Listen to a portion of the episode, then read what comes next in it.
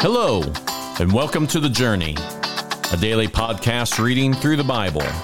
Thank you so much for joining us today. As you listen, we're going to be using the New Living Translation of God's Word. Let's start today's reading. Today we are reading Acts chapters 13 and 14. Among the prophets and teachers at the church of Antioch of Syria were Barnabas, Simeon, called the Black Man, Lucius from Cyrene, Manaen, the childhood companion of King Herod Antipas, and Saul. One day, as these men were worshiping the Lord and fasting, the Holy Spirit said, Appoint Barnabas and Saul for the special work to which I have called them. So, after more fasting and prayer, the men laid their hands on them and sent them on their way. So Barnabas and Saul were sent out by the Holy Spirit.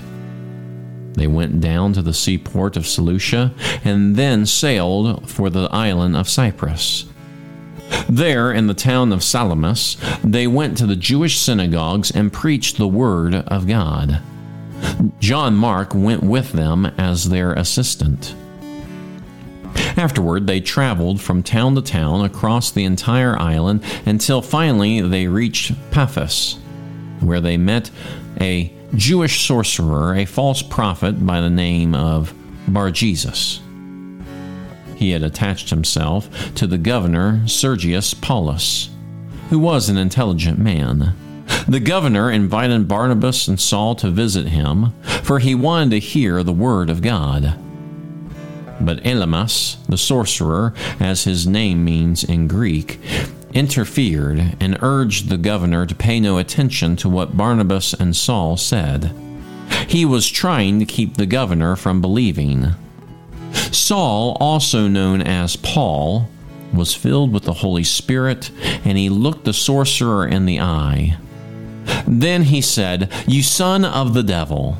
full of every sort of deceit and fraud, an enemy of all that is good. Will you never stop perverting the true ways of the Lord? Watch now, for the Lord has laid his hand of punishment upon you, and you will be struck blind. You will not see the sunlight for some time. Instantly, mist and darkness came over the man's eyes, and he began groping around, begging for someone to take his hand and to lead him. When the governor saw what had happened, he became a believer, for he was astonished at the teaching about the Lord. Paul and his companions then left Paphos for by ship for Pamphylia, landing at the port town of Perga. There, John Mark left them and returned to Jerusalem. But Paul and Barnabas traveled inland to Antioch of Pisidia. On the Sabbath, they went to the synagogue for the services. After the usual readings of the books of Moses and the prophets, those in charge of the service sent them this message Brothers, if you have any word of encouragement for the people, come and give it.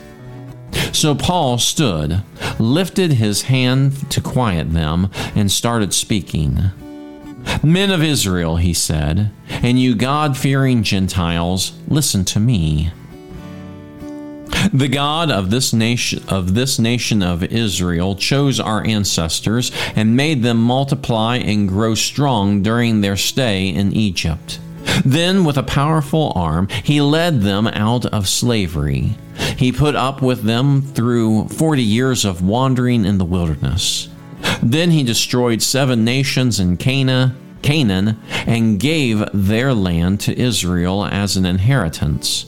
All this took about 450 years. After that, God gave them judges to rule until the time of Samuel the prophet. Then the people begged for a king, and God gave them Saul, son of Kish, a man of the tribe of Benjamin, who reigned over for 40 years. But God removed Saul and replaced him with David a man about whom God had said, I found David, son of Jesse, a man after my own heart. He will do everything I want him to do.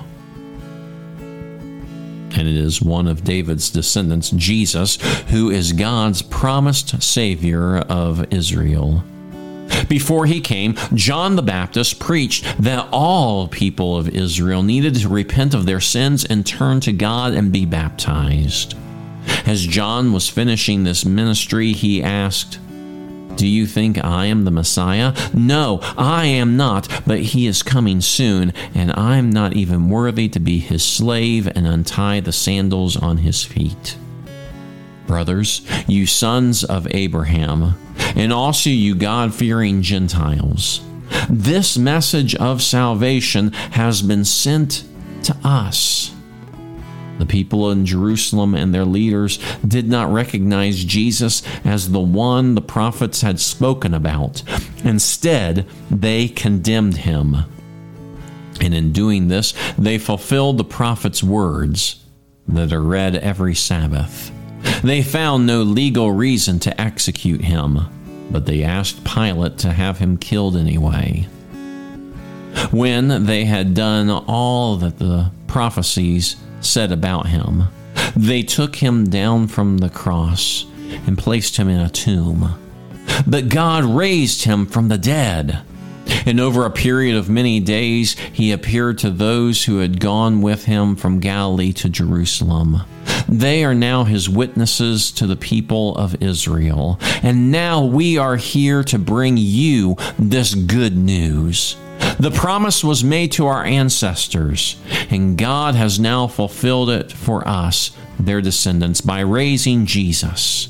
This is what the second psalm says about Jesus You are my son. Today I have become your father. For God had promised to raise him from the dead, not leaving him to rot in the grave. He said, I will give you the sacred blessings I promised to David. Another psalm ex- explains it more fully. You will not allow your Holy One to rot in the grave.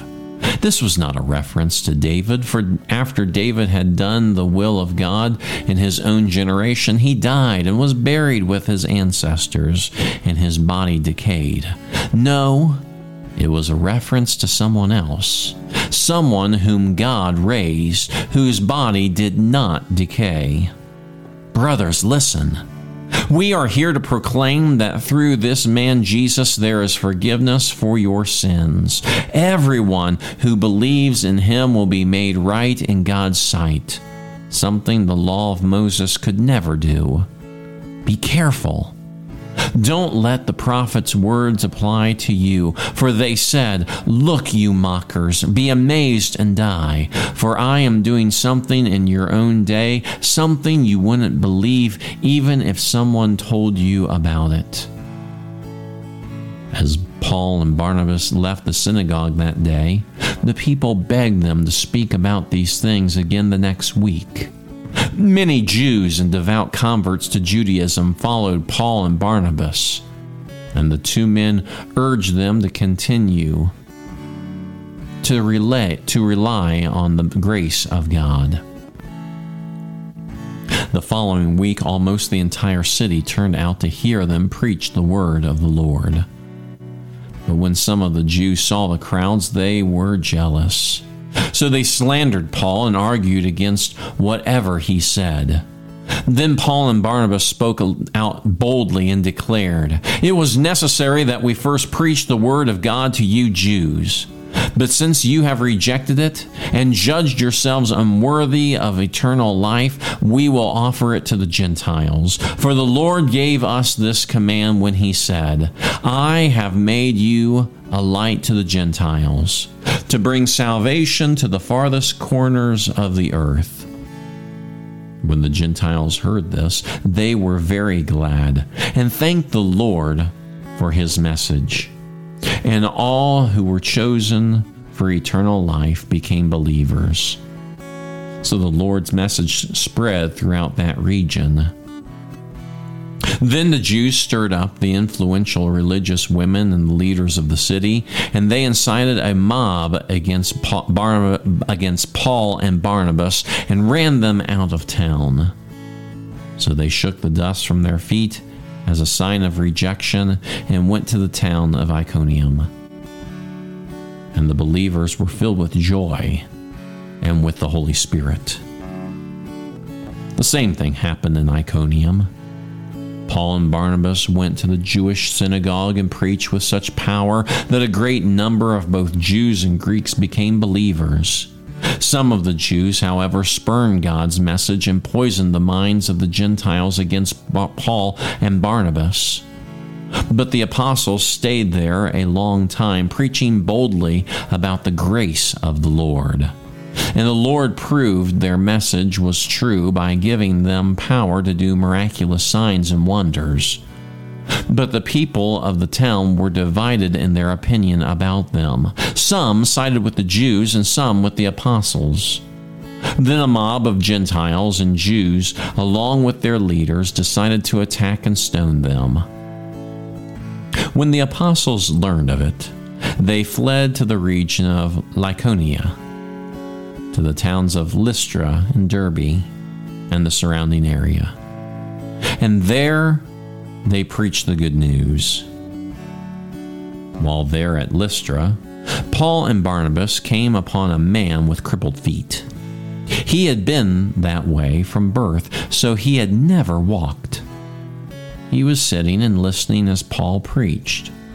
Looking straight at him, Paul realized he had faith to be healed. So Paul called to him in a loud voice, Stand up! And the man jumped to his feet and started walking. When the crowd saw that what Paul had done, they shouted in their local dialect, These men are gods in human form! They decided that Barnabas was the Greek god Zeus and Paul was Hermes, since he was the chief speaker. Now, the temple of Zeus was located just outside of the town.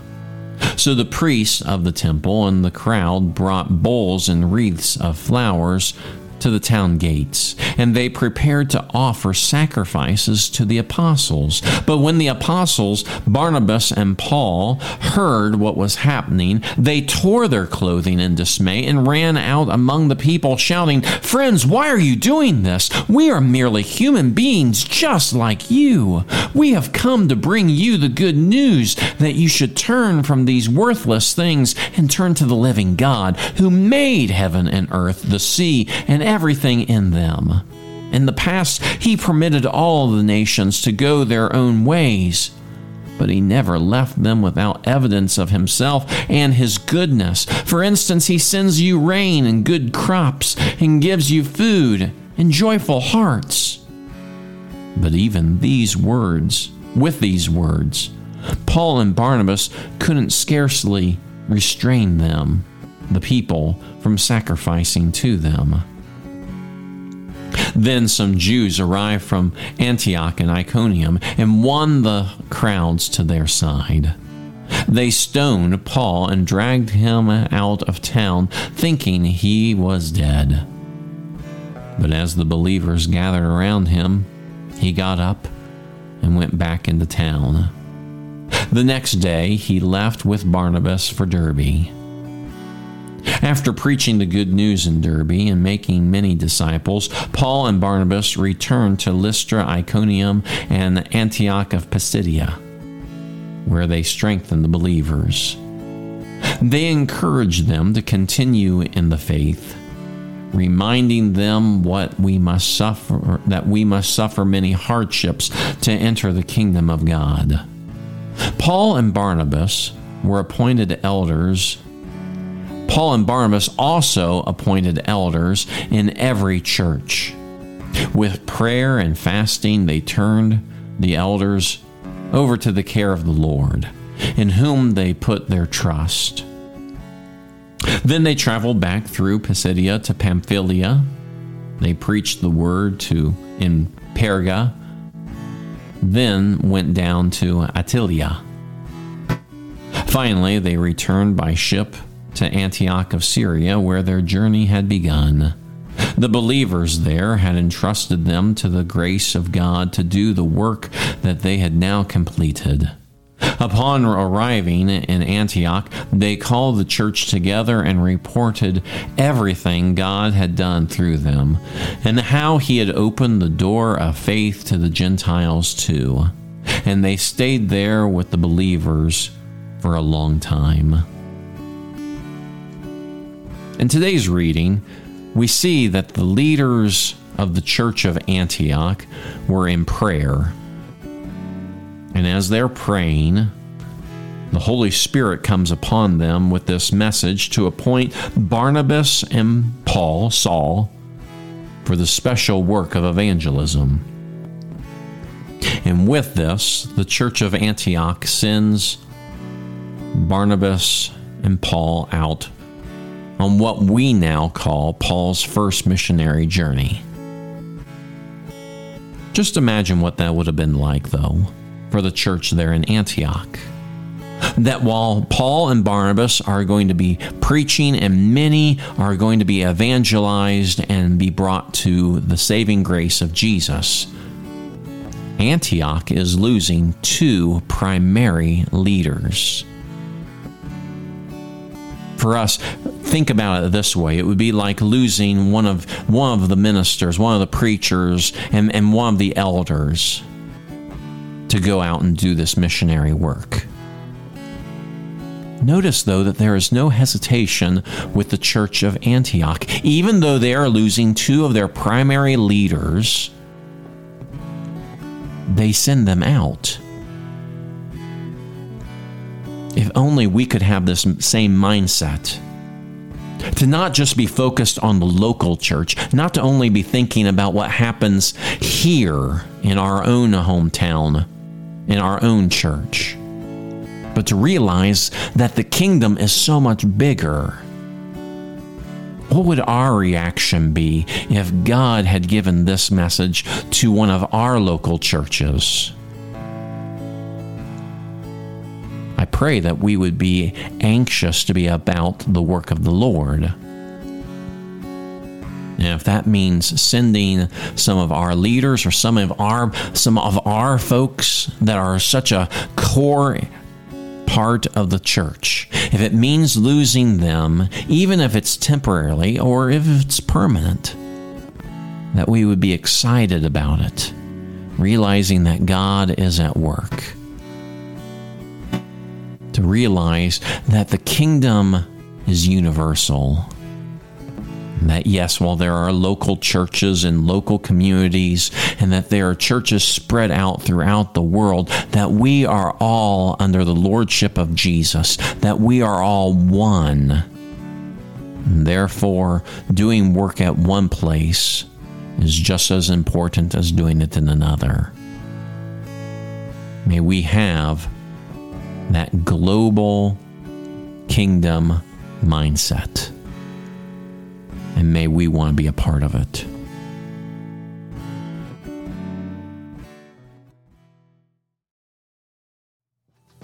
Thank you again for joining us for the journey. Please be sure to share this podcast. Today's reading was from the New Living Translation of the Holy Bible and used with permission. Have a blessed day and we hope that you'll join us again tomorrow.